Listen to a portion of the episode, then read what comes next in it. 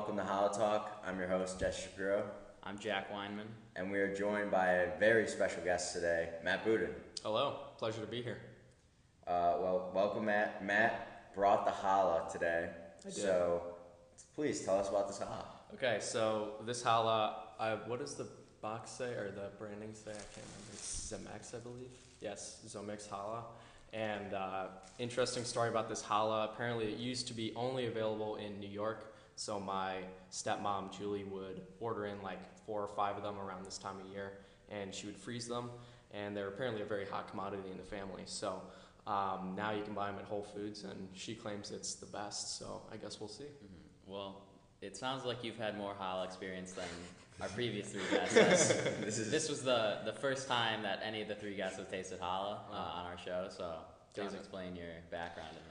Well, my background in challah. I mean, I guess I'll talk for a little bit. Um, my so my dad is Jewish and my uh, stepmom is Jewish as well. So like I celebrate all the holidays, um, Rosh Hashanah, um, Hanukkah, all that. So um, I do enjoy a lot of good challah. Um, and this I, I tasted this uh, this year for um, Yom Kippur, and it was excellent. Yum.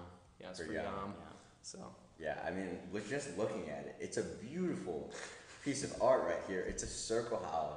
I don't think we've had a circle challah yet. Mm-mm. interesting. I'm so excited, and it says egg egg challah too. Ooh, I just I just know it's gonna be good. Mm-hmm. All right, So- should we dive in? Here Let's we dive go. in.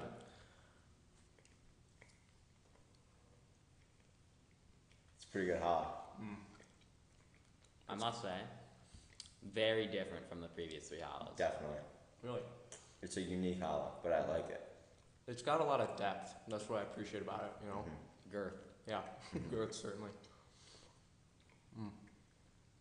I think that with this challah, it's sort of you love it or you hate it. Yeah. I mean- yeah, similar to a lot of pizzas maybe, which have like a tangy sauce. That's what I'm getting from this, but I love it. Personally, like when I taste challah, I'm more of like a sweet challah Mm. type of guy. This doesn't have that same level of sweetness that perhaps I would appreciate, but Mhm. it has that depth, that egg. I really appreciate that. Mm. Yeah, the egg's really coming through. Yeah. It definitely is. Mm. This is good. This should. This is the perfect challah. You cut it up, challah French toast. I had some uh, yesterday for breakfast. Is it- Outstanding. Is there anything better? I don't think so. You ever had challah French toast? No, I haven't. Oh, You're missing out. put it on the list. it's incredible. Yeah. So, you know what? I'm gonna give this a four. Okay, four out of six. Um, rating scale, right? Out of six.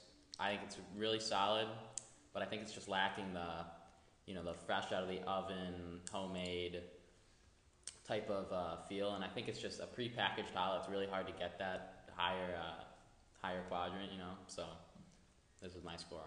Good. Yeah. Um, I'm gonna give this one a 5.2 out of six. Wow. Um, as I mentioned previously, you know, I like uh, a little bit more sweetness in it, and I'm just not getting that. So I think had it had a little bit more sweetness, that might bring it up closer to six. I give this a five out of six. Um, I really enjoy this challah. What I appreciate most about this challah is the upside that it has. I see how dynamic it could be. Um, as we mentioned before, with the challah French toast, even with butter, I can even imagine like raisins being added in here, and that would add a layer. Mm. It's just such a good base challah. But I'm maybe I'm missing a little bit of um, the chewiness that I like in in previous challahs. But then again, five. That's a very good Great score. score. So you got five, Four. four, nine, Fourteen point two. Yeah. fourteen point two. Out of 18, not bad. That's It's a great score. that's a phenomenal score. That's good. So Matt, I sort of I came to know who you were freshman year when you released a video on YouTube about printing at New Trier. Oh man, that's right. And I saw this video and I said, Who is this kid? This is the coolest video ever. Everybody thinks printing at New Trier sucks. And I was like, wow, you know, you know, there, I know there's so many kids that want to make videos, but this kid is actually doing it. Yeah, I, uh, I, I totally, I, I didn't know that's how you like were first introduced to me, but yeah, I remember making that uh, uh, video about printing at New Trier, and it was, um, I, I was in media production at the time, and uh, it was awesome. Just like going through the whole process of doing research and getting opinions from the the people at the school, and um, yeah, I, I that was like one of my first big projects in high school, and I, I really enjoyed that. Mhm. Yeah, I mean, printing. Regard, I mean, I, your video is great. It's still been a struggle for me. Yeah. Um, you know, especially the day of I turned my junior theme. Um, at my house, I don't have a colored printer, so I needed to go in early to print it, and I just had a, like a meltdown at the printer because I was so like afraid I wasn't gonna get this done. Um, you know, like the staples or whatever is gonna mess up. I Ended up messing this, messing up the staples. Had to go back after first period and do it again, and the librarians were, you know, stink eyeing me. It was a it was a tragic event for me. Everyone can relate to that story. Everyone can relate to the 810 before advisory. Got the bagel in hand, right? And then you got the iPad in the other hand, and then you're rushing into the library and you got to print out your three page essay for English. So, um, what's interesting about that video is um, what I learned when I actually did research on it was um, the idea of Uniflow was to kind of make it more of a consolidated process, like to link all the printers together.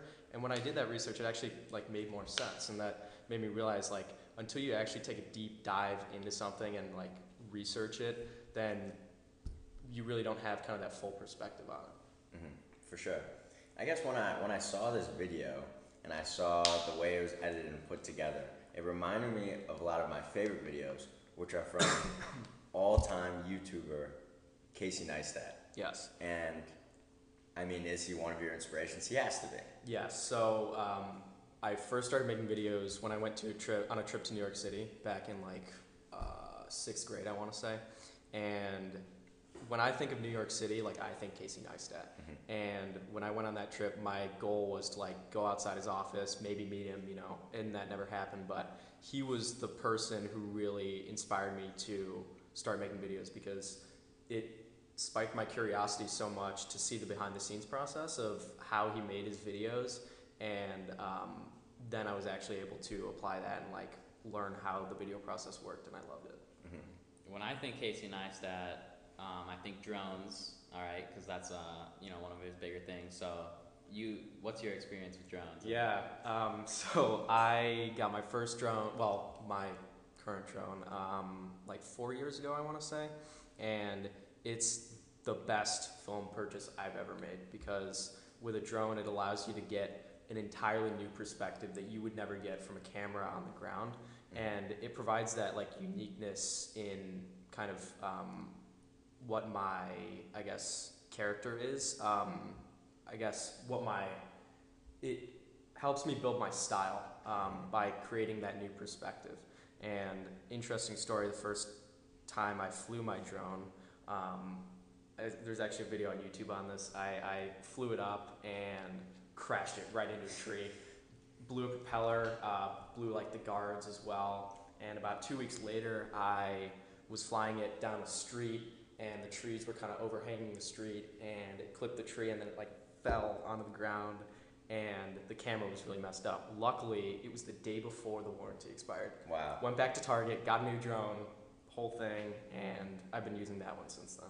That's amazing. Yeah. So we talk about Casey Neistat, we talk about drones, but I think that um, what's so unique about Casey Neistat, which I sort of see in a lot of your videos, is the way that you you're able to tell stories. So could you just take us through that process of of you know coming up with an idea for a film, laying it out, the whole process, like up and then releasing it. Yeah. Um, so I recently worked on a movie with Daniel Solot. Um, it was called From Above, and it was a, a school project. But the the prompt was make a movie that has no dialogue, and the idea was to show as much kind of behind the camera stuff as, as you could. So the first step in making that was just fleshing out an idea, and it took a long time to flesh out the idea that we had. Um, we went through like two or three revisions, and then we scrapped the original idea and went with this new one, which was a lot better. Um, then the next step would be figuring out where are we gonna shoot these locations. Um, let's make a shot list to get all uh, everything that we need, and then um, we had kind of a basic script outline as well.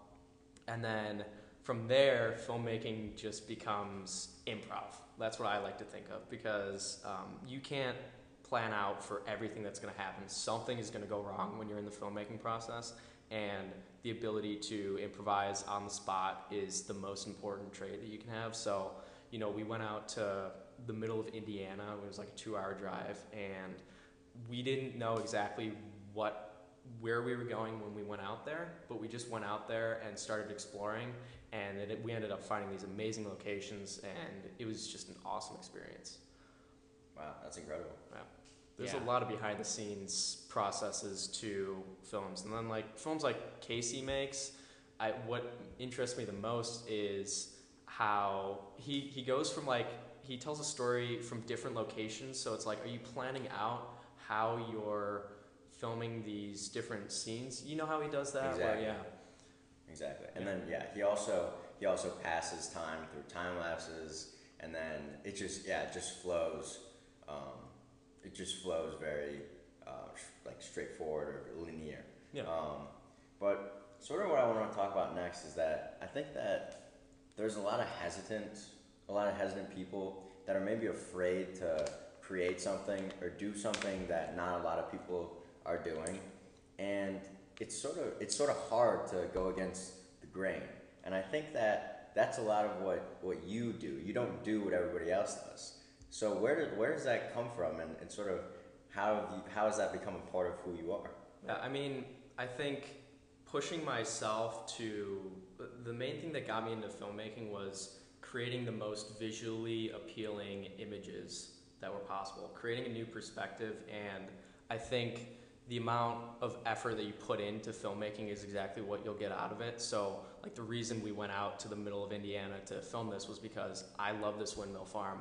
I wanted to shoot it, and I knew it would look incredible on the camera. And um, I guess that that passion stems from just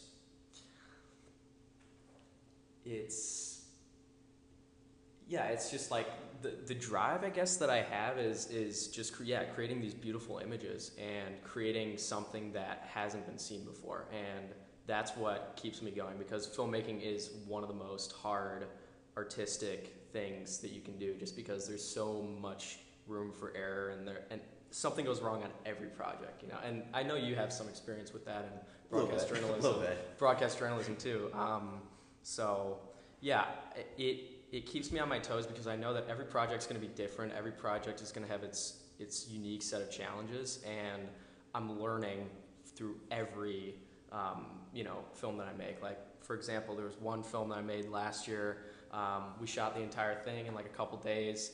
I sit down on the computer and i'm looking at the image and there was a speck on the lens. Hmm. and all the footage had like one tiny speck on the lens and that really bothered me.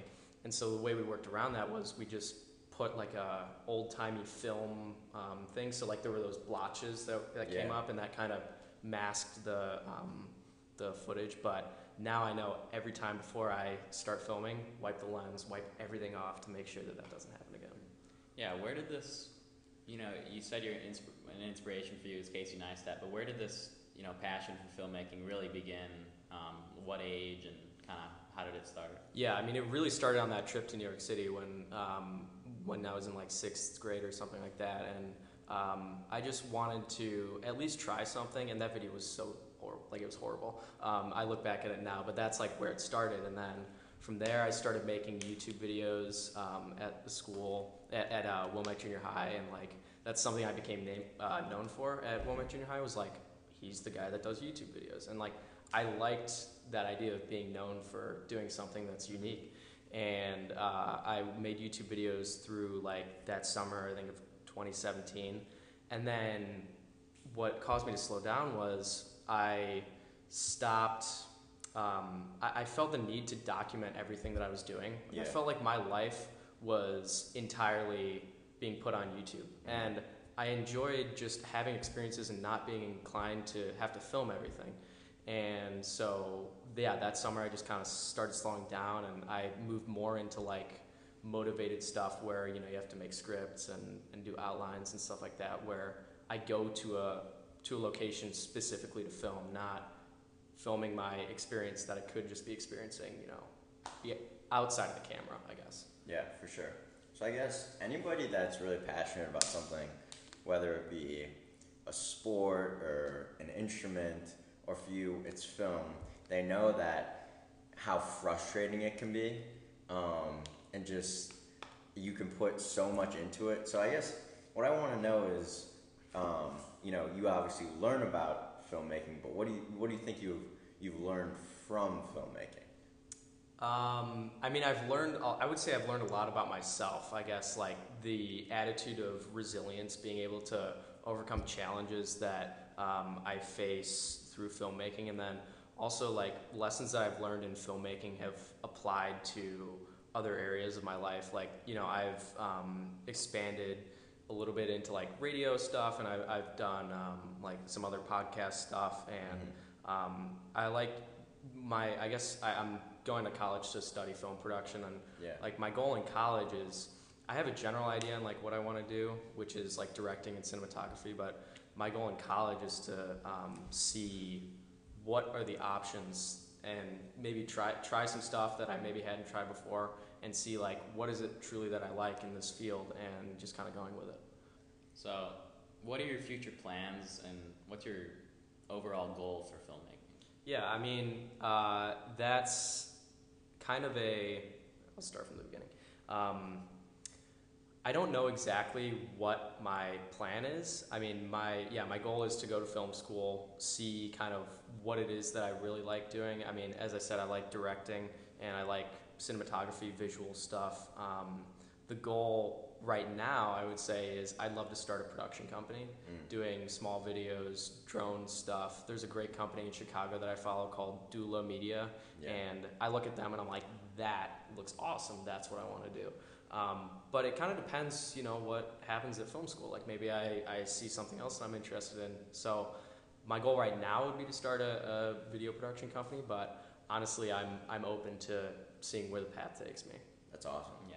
That's really cool. I guess one final question that I have is, what would you say to somebody who um, maybe wants to get into film, but is a little bit hesitant? Because when you do something, again, whether it's sport or it's an instrument that you're passionate about, you're putting yourself out there.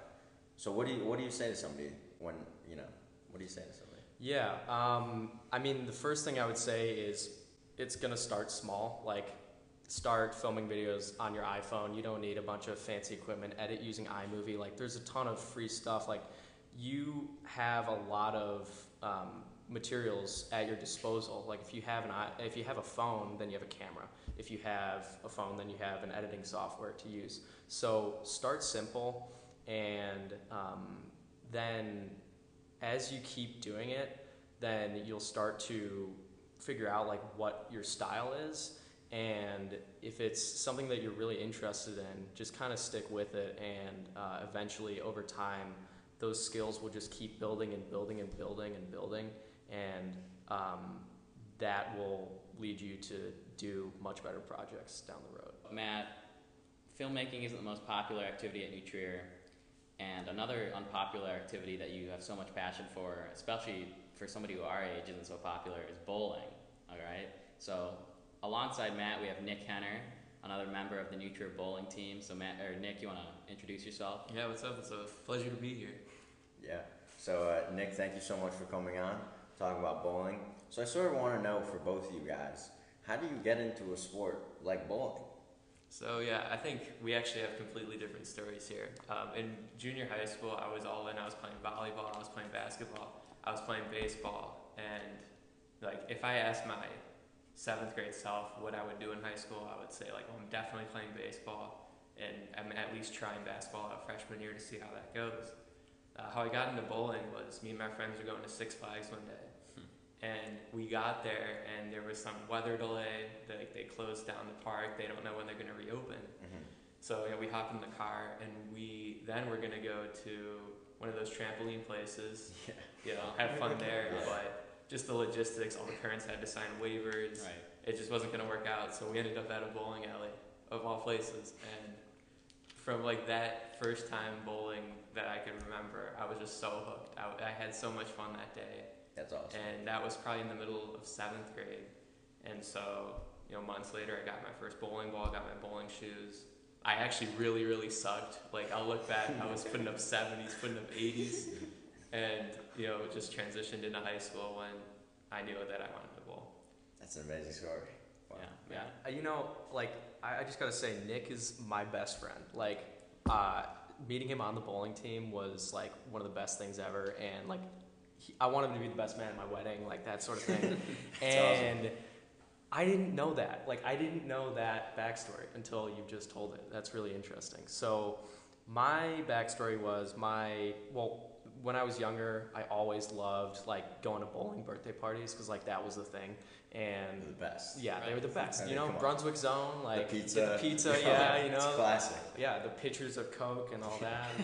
um, I I always enjoyed that because it's like when you got up to the line, you had a chance to shoot a goal in hockey. You had a chance to shoot a free throw, you know, in basketball, or you know, shoot a field goal in in, in football. And uh, I just I love that idea. And my grandpa bowled in a league, and I always look up to my grandpa, and um, he would always tell me his stories about oh you know his high game was a 280 and, and all that stuff, and I always looked up to him, and so. Um, freshman year, when I saw that there were tryouts available for the bowling team, I was like, "This is it! Like, this is what I want to do." So I went out the day before tryouts. I um, got you know one of those house balls and um, practiced with my grandpa. And he's like, "Yeah, once you get your own ball, like you'll be going exponentially higher." And that's basically where it started. yeah. That's awesome. Uh, so I think like there's really, I mean, there's such a difference between competitive bowling and then there's like going out on a Saturday night with your with your friends type of bowling, like Nick started. Um, so my question is like, do you, for the competitive bowlers, do you feel like you should deserve more recognition, you know, for the work that you put in, or are you happy with your, uh, you know, your place at in the sports world? Um, it's tough. I think I see bowling as the same as you know other low key sports. Um, it's kind of frustrating though because like Booden placed in the top ten in state. I believe I was top fifty in state. So if you looked at you know the twenty one class, the class of twenty one for Illinois State bowlers, right now I would say we're easily top twenty, both of us. And Illinois is a really very big bowling state. So if we were this good at the equivalent of like football or baseball or some other sport, like looking into college, there'd be a lot more opportunities. Right. Like we're not getting the recognition for like how like we're really good at this sport, Yeah. um, which that's a little bit frustrating. But from kind of the neutral lens, I understand where it comes from because freshman year it's almost no cut. They they really look to just improve people you know, improve 20 pins each season, and you've had a successful bowling career at New Trier, which is way different than you know Southern Illinois, where they're bowling in league since they're four or five, right? It's Yeah. it's this really unique thing where we have 10 years of sport to make up for in our four-year high school career, Mhm. and that's something I think is just unique to bowling. And yeah, kind of going off of that, um, it's like yeah, when we went downstate this past year, you had these kids who have literally like they were born with a bowling ball out of the womb, you know, Yeah. and we came in freshman year with little experience, and within three years, we were at the same level competitively that these guys were, which I think is just incredible. Yeah, and I, when I sort of look look back at it, I remember people just talking about the bowling team freshman year, and then, um, you know, just seeing it evolve. And I think that it sort of starts with you guys, right? And and it's like you guys take the sport so seriously. Seriously, you take off with it, and then I just feel like the whole culture's changed. Any video I see online, it's of this team culture that I think you don't see in any other sport at New Trier. And I'm somebody who's who's been on a state championship team, like, but I see it and it's like, wow, like this is really incredible what you guys have done.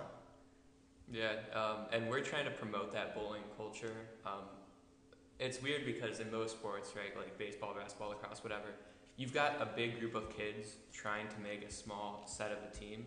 Whereas bowling, like we pretty much will take whoever we can get. So it's it's more about reaching out and saying like, oh, you don't have a sport to play, or like you're looking to get active, like join bowling. It's it's this completely different shift. It's not trying to make a team. It's promoting kids to try this new thing and have fun and get good at something. For For sure. Yeah, um, I would say you mentioned like the culture has shifted from how the bowling team was like our freshman year to where it is now, Yeah. and we have gone through um, a lot of seniors who perhaps didn't like take it as seriously, and we weren't competitive. Like freshman year, we got cut at regionals, and like that was devastating. Then sophomore year, we got cut at sectionals, and it was like, wow, this sucks. But we all the, the seniors who were on the team those previous two years kind of got phased out and now it's like we weren't like the losers on the bowling team like we were actually athletes on a bowling team that was competitive and that's what led us to state last year Yeah. That's awesome. Uh, really, since day one of our sophomore year, we were easily the top two bowlers on the team, and you know we became captains, and so we had these big shoes to fill. But we had three years to figure out how we wanted the culture of the bowling community, like what to for it to look like, and so we had this great opportunity to kind of make the bowling team ours. That's awesome. I think bowling, no matter who you are, no matter how good you are at bowling, I don't know if you could have a bad time at a bowling alley. Honestly. For real. A round of bowling, it's the most fun ever. So I want to ask you. Obviously, you take it seriously. You're super competitive about it. What do you What do you appreciate more, the competitiveness about it, or really just the fun? You know, the fun that bowling is. Um, well, it's definitely evolved over the years. Um, kind of the thing I was most excited for freshman year was that what you do at bowling practice is you bowl. Yeah. Right? Like when you go to baseball Right. practice, like you'll do a dynamic stretch, and then you'll work on some specific drill, and then you'll do conditioning, and then you know you'll work on first and thirds, or you'll work on pickoffs or whatever, and then maybe at the end you'll play some type of simulated game. Where bowling, like you warm up and then you bowl for an hour and a half, and like that's so fun that you just get to play your sport. You don't have to worry about all these other things, Mhm. and that just getting reps is what makes it competitive and what makes it so fun. Mhm. Yeah, I agree with that. Like freshman year, I think it was most exciting for me because every day, ninth period, um, during the season, I was like, this is my reward for the day. Like I've gotten through the day, now I get to go bowl. Like that's what has kept me going. Like every time I pull up to the bowling alley, it's just like a smile on my face. It's like a getaway basically for me from the rest of the world and when I can spend time with, you know, my close friends, my boys and uh, we're just bonding and having fun over it um, that's what I appreciate the most is it's fun. That's incredible, and I th- I think that um, like just hearing that team camaraderie, it's just it's so amazing, and it's just that love of the sport that's so pure that you really like you know. Sometimes at New Trier, when you play sport, it, it can become sort of like a job because you're spending hours Uh-huh. doing it. But when I when I hear that, it's very refreshing. But what I sort of want to hear about now is you say that you you two guys are some of the best bowlers in the state. Um, and it's an individual sport, but you also have this team camaraderie that's so amazing. So how does that really work? Well, I have a, a really good example of that. So we went downstate um, in January of 2020, and it, it's hard to believe like coronavirus was in the U.S. when we went downstate, and it was like it was the greatest weekend of my life. I think you can Yeah, it was, it was a blast. And uh, so how it worked was we left on like a Thursday. We got down to O'Fallon, which is like six hours away. It's like in the boonies of Illinois. And we got there, we practiced. And I remember during that practice, it was horrible. Like I did not bowl well in practice. I was like, I'm not feeling it. Like I don't know how you felt during that practice. That I first don't know. one. I think I did all right. Okay. Sure. All right, all right. Dialed. So uh, then we went we went out for dinner that night and got some rest. Woke up in the morning feeling good. We got into the alley and um, so we we bowled I believe the highest on the team. So you bowled like a twelve something. Oh yeah, I was like 12, 12. 12 something yeah. So so how it works is during these tournaments um, it's five guys and we take the total score from um, five total games. So typically what we shoot for in a five game set is a thousand. So that's a 200 average per person. Um, so over the course of the day like henner shot you know just above 200 i bowled like a 13 something. So i think i averaged like 226 i want to say that first day and I really surprised myself when I did that because it was like I'd never averaged that high in a tournament, and to be doing it at the state tournament, like it was awesome. So I was the only individual from New Trier that advanced to day 2 Um, so we went out for dinner again that night. I got to bed early. They played like Smash Bros or whatever, um, and then woke up the next morning and I walked into the bowling alley and like I felt really weird. Like I felt kind of alone Mhm. when I went in there initially because they went off and did something, and I was just in the bowling alley alone, like with my coach, and I was like, wow, I have the weight of basically my school riding on my shoulders during this.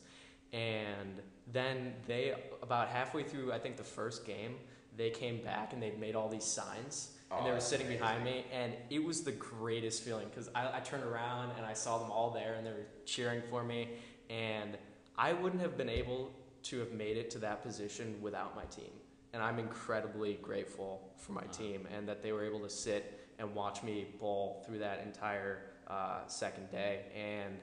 First game, I dropped like a 160 something. I was just not feeling it. I was like, "Wow, this is really bad. How am I? How am I going to come back from this?" And um, what happens is I left my bowling balls on the on the van like overnight, and it was January, so they get really cold. Yeah. And then when you bring them into the bowling alley, they start to like expand. And what happens is it messes with the feel because like it's it's a really big feel thing for a one hander. I mean, two handed privilege, you don't have this issue, but because hander bowls with two hands. You're hands. doing like, Yeah. J- like Jason, Jason Belmonte. Belmonte. Just Jason Yeah. Belmonte. Uh, but I'm a typical like one-hander, and it messes with the feel when the temperature changes. So what was happening was it was like hanging on to my hand basically, Yeah. and it was throwing off my accuracy and all that. So I think ninth frame of that game. At that point, like the game was done. Like I knew this was going to be a bad score. So try and set yourself up for the next game. So I took, I think I either added a piece or I, I think I took a piece of thumb tape out. And then the ninth and tenth frame of that game, it was just like nine spare strike. Like I'm chilling. So I dropped a 168, and then I went over to Henner and I was like, dude, like this is bad. And he's just like, keep your head up, man. Like g- you know, get out of your own head. And I'm like, all right.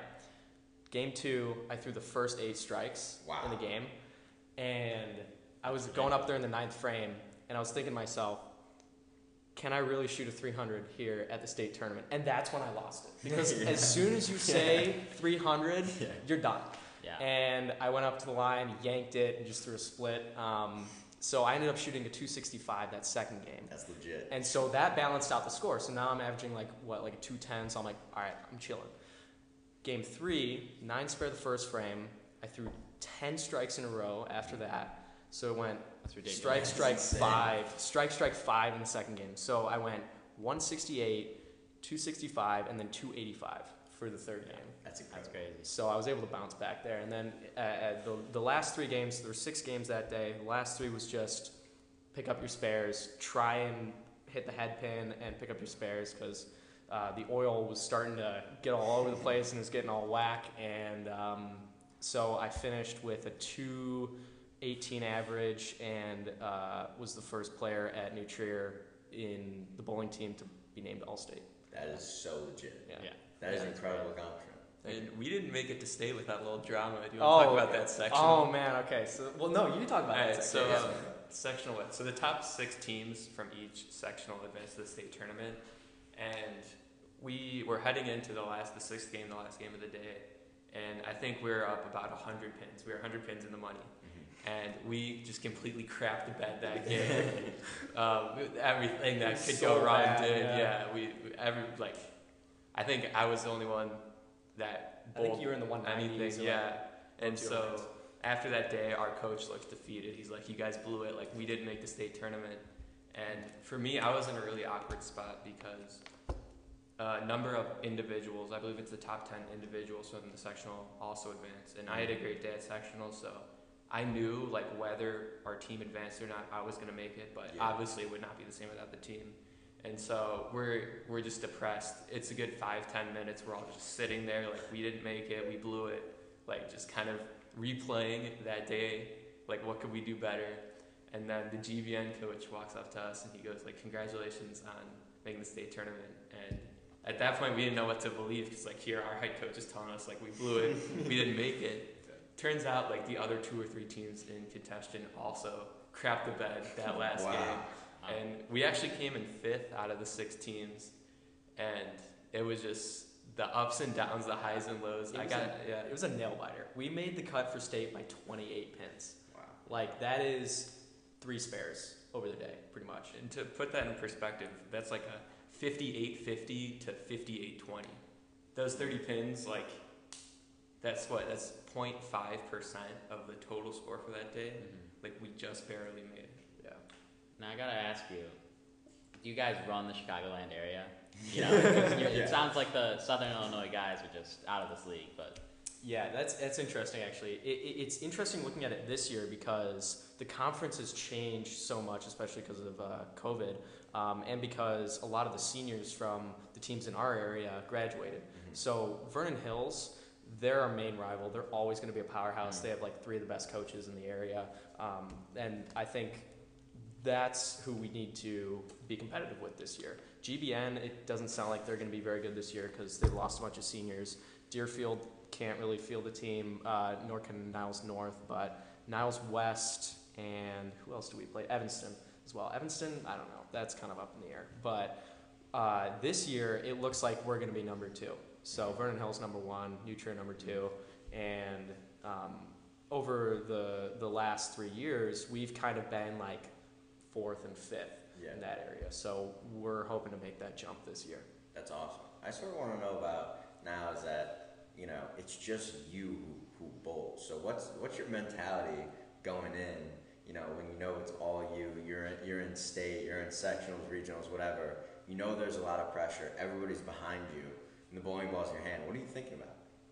Well, so first, I'd like to kind of set the scene for the state tournament. so we're in O'Fallon. What? There's 40 lanes there, and there's 24 teams and a handful of individuals.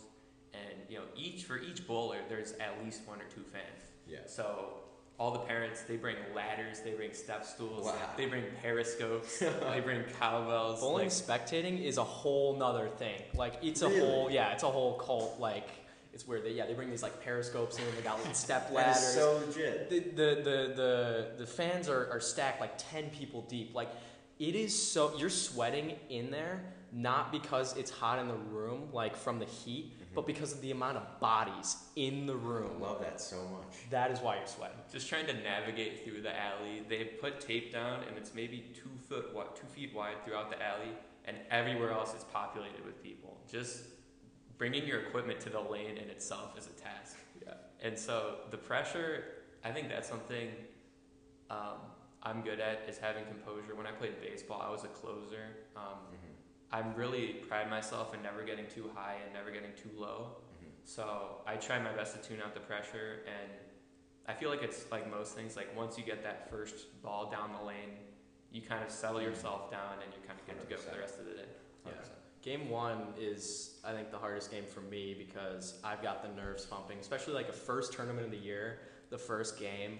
Uh, it's just always like the blood is pumping and, and the nerves are going. And I, I would agree with what Henry said. He's really good at maintaining composure. I would say I'm less skilled in that regard. Um, like if I get a, if I throw a bad shot, like everybody knows I'm throwing a bad shot Yeah. and uh, that's something I've been trying to work on, especially at, at the state tournament. I noticed little noises distracted me a lot, and the way I combated that was not tuning them out, but like I put the ball down and like reset. So that works as well. But also, I think as a bowler, you need to have the ability to tune out distractions in the bowling alley, especially when you're bowling next to like a family of six and they've got Yeah. three toddlers and they're using that alligator ramp thing to, and they're throwing it granny style, like, and you're in the next lane over trying to try, trying to put in the work and actually practice, you know. So, um, yeah, being able to tune out those distractions is a skill that I'm developing and, and still working on. But I think that's one thing that makes us such a great duo is that we have two completely different personalities in the bowling alley. If we have a great game, you're not going to come to me to get, you know, super hyped. You're Yeah. going to come to Boone. Boone's going to hype the whole crowd up. But, you know, likewise, if we struggle a little bit, you're not going to know from me. Like, I kind of have the same attitude whether I bowl, you know, in the two high 200s or where, whether I have a, a poor game. I'm trying to be that rock for the team while Boone is kind of that engine that gets us revved up and ready to go. Mm-hmm. That's awesome. I sort of want to know about you were on. You're just ripping strikes, right? And you're just you're so teed up. You're so fired up. Everybody's behind you. Are you celebrating or like what's how, what's bowling etiquette? Because you see movies like The Big Lebowski, they're casually doing it in the bowling league.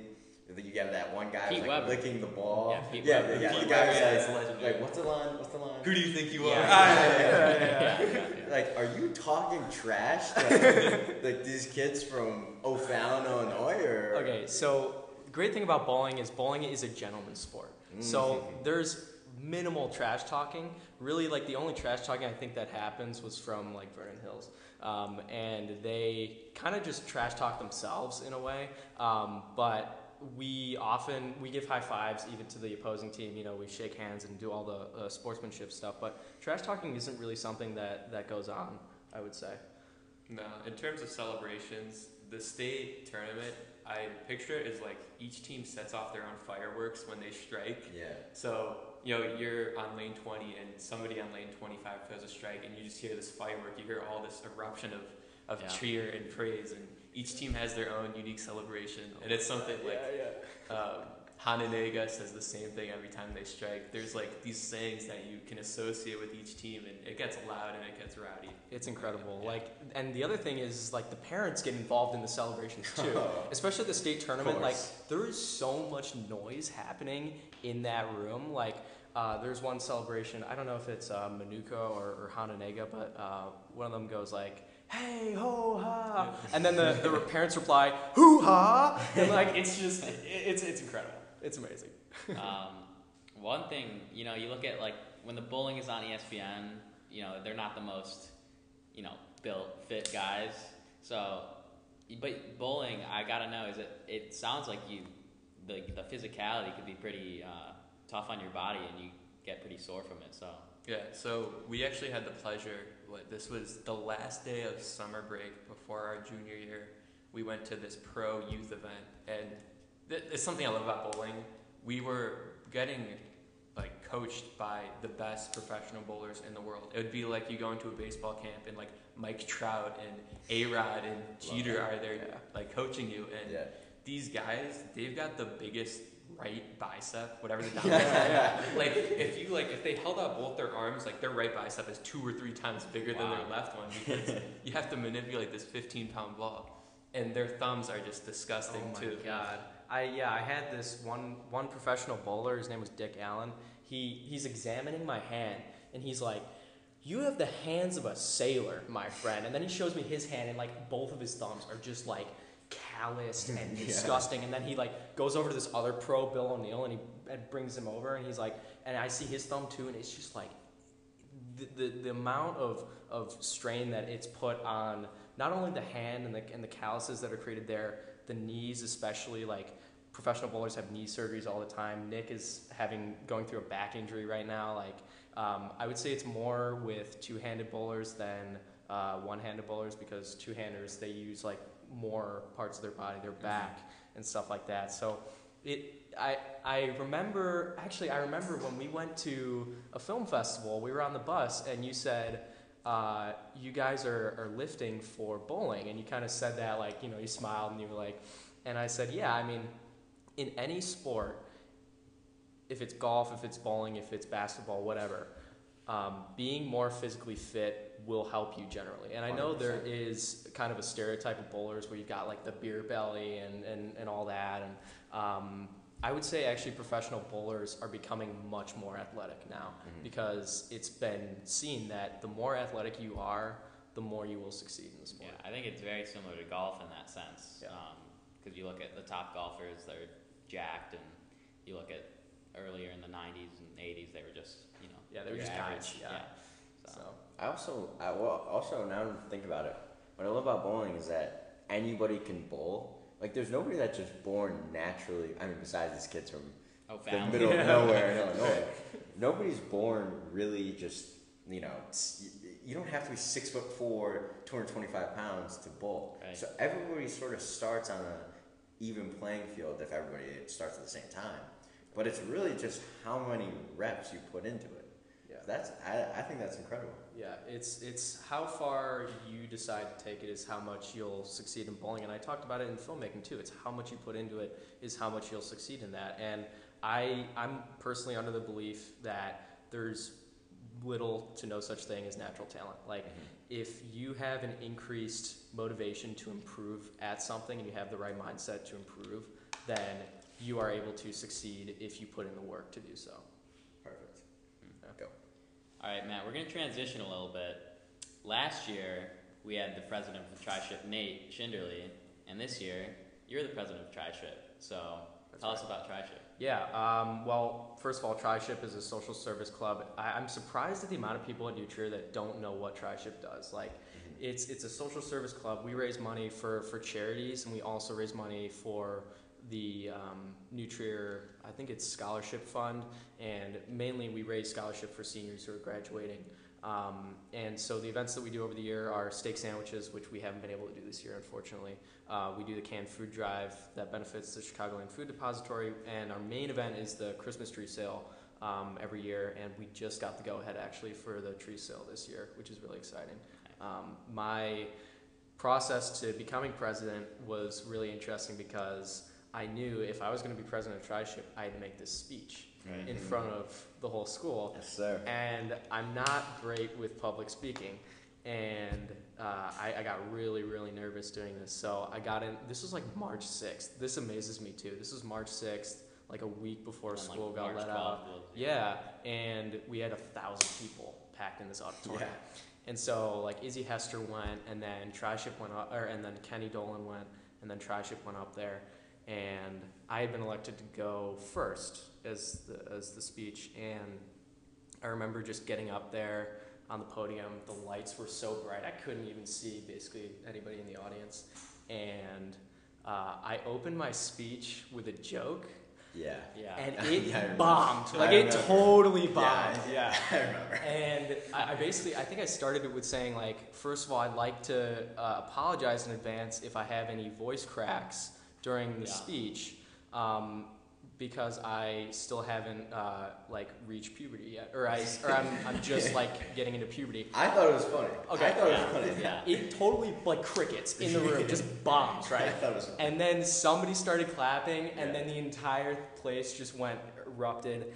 And I went through the speech, and I thought it was it was really well done. And then I shouted out uh, Michael O'Keefe and like all those Yeah. other Oh, oh um, yeah. Marco yeah. Carinate, and then everybody went nuts. And it Yeah. was like, I don't, you know, I want to make this club by the boys and for the boys. Again, like everybody's just going nuts.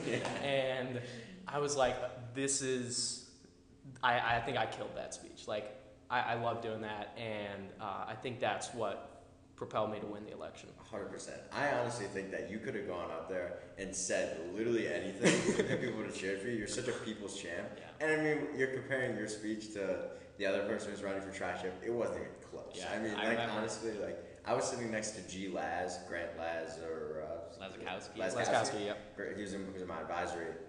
Great, great guy. Yeah. Love G. Laz. Um, your speech was so good. It just hit on everything. That last line, you know, by the boys for the boys. That was just, yeah, that was the perfect way. Yeah, and I have to give a shout out to Jamar Jack Marino. He was the guy who ran against me for Tri-Ship. Like, he's such a great guy, and I think, you know, either way the election would have gone, like, Tri-Ship this year would have been amazing. And I knew that we were both fit to fulfill the position, and um, I think it was a great it was a great competition that we had. Yeah, I was very happy to see you win. Thank you. Very happy. Yeah, I remember I went into I had French first period, Yes, you did. and I came in and you were just like you dabbed me up. Yeah, I was so Like, oh, so good. Yeah, that was awesome. So, uh, or do you want to do the Christmas tree? Yeah. Yeah. So, Nate last year mentioned this, but you said he wasn't there. Apparently, at the Christmas tree sale, there was a stolen Christmas tree. There was. It, it's honestly ironic that we do a Christmas tree sale for charity around a holiday, and these guys had the audacity to come in and steal a Christmas tree. So the way that like we do our Christmas tree sale at that lot over by the the track, mm-hmm. and what we do is we put some of the shorter trees in the north field, and then we have the other trees near the track and, and kind of that area. And I was there one day and I saw this car roll up and I saw them putting a tree in the back of their car. And so then I like turned to one of the guys and I was like, is anybody like taking care of them? and they kind of like we all like walked out and watched them, and nobody said anything. And then the sponsor came by, and like they were putting the tree in the back of the car, and then as my sponsor says like hey, and they just got in the car, hightailed it out of there. Wow. That's Like- wild. The fact that it, it just makes no sense that we're doing a tree sale for charity during a holiday and they stole a tree from us. Like, okay, the tree was worth maybe $60, right? Mhm. But that's still $60 that we're taking away from someone to further their educational opportunity. So, Yeah, definitely. Yeah. I mean, I don't know. Yeah. I don't, I- what I was gonna say, I was gonna be like on Challah Talk, like we don't condone like anything on like Christmas, but like,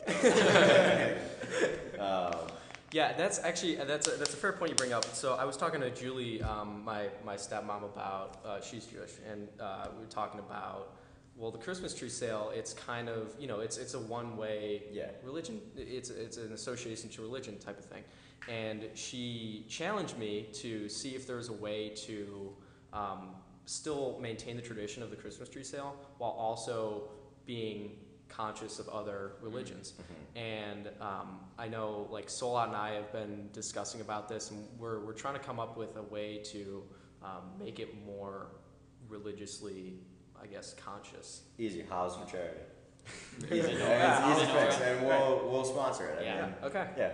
That's yeah, that's pretty easy. And then you could there are other holidays too. Yeah. I mean, there's plenty of Hanukkah opportunities. You Yeah. got menorahs, Right. you know, tzedakah boxes, Dreidels. dreidels. dreidel. We, yeah, like a dreidel poker, uh, little like competition that'd be so fun. for charity. Yeah. We'll be uh, happy to be there to Yeah, help definitely. the Jewish uh, sector out. Yeah, yeah, we'll, we'll be the representatives. Yeah. Um, I think that's it. Yeah. I think that's perfect. All right. All right, Matt, Nick, thank you so much for joining us. Um, this was a terrific episode. Uh, really, really appreciative. Um, you brought up an amazing challah. So, Matt, is there are there any shout outs or, or plugs? Uh, yeah, I had a couple plugs that I wanted to shout out. So first one is uh, the Movember Foundation. So you might see the lettuce that I'm kind of growing out right now. Um, every November, I te- this year we're teaming up with Tri-Ship. Uh, we grow out ridiculous mustaches uh, for charity. It's for men's health, um, prostate cancer, testicular cancer, and uh, mental health awareness. So um, Movember.com, that's where you can find it on the World Wide Web. Um, Boys Bowling. Follow us at nt underscore boys underscore bowling. That's on Instagram. Uh, follow Tri-Ship at Tri-Ship underscore nt on Instagram. And then also the New Trier Coalition for Diversity. It's another organization that I'm a part of. Uh, right now, we're working on modifying the English curriculum to include basically other cultures um, and authors from more diverse um, backgrounds. And so you can find us on the World Wide Web, and you can also find us at NT Diversity on Instagram. Awesome. Thank you so much. Thank you for having me.